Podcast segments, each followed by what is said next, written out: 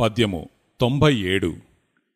చెట్టునందుబుట్టి చెలరేగు కాయలు దనరు కాంతితోడ దవిలి పండు పండుదినుచు కాయవర్ణము తెలియుడి విశ్వదాభిరామ వినురవేమ.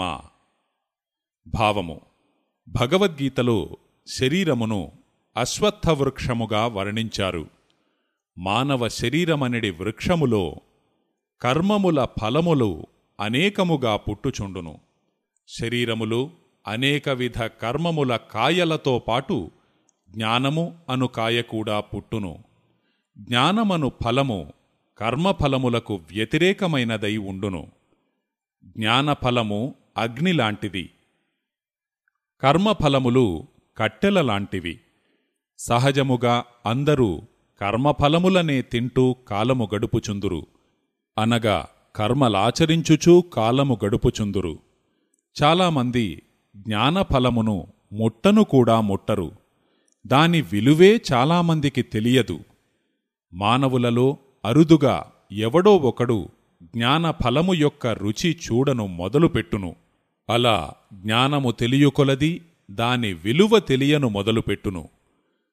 అలా విలువ తెలిసినవాడు జ్ఞానమార్గమును వీడడు.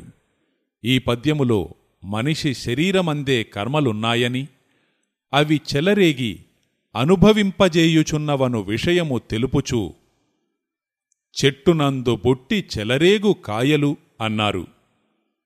శరీరమందే జ్ఞానము కూడా ఉద్భవించుచున్నది. అంతేగాక అది అగ్నియై కాంతి కలిగి ఉన్నది. కావున ధనరు కాంతితోడ దవిలి పండు అన్నారు. జ్ఞానము తెలియు కొలది దాని ప్రత్యేకత మరియు విలువ తెలియును. కావున పండుదినుచు కాయవర్ణము తెలియుడి అన్నారు. మొత్తము మీద ఈ పద్యమందు శరీరములోనే కర్మను, దానిని కాల్చు జ్ఞానాగ్నిని, రెండిటిని మానవుడు పొందవచ్చు అని చెప్పారు. శరీరము లోపలగాక బయట జ్ఞానానుభవము దొరకదు అని తెలియాలి.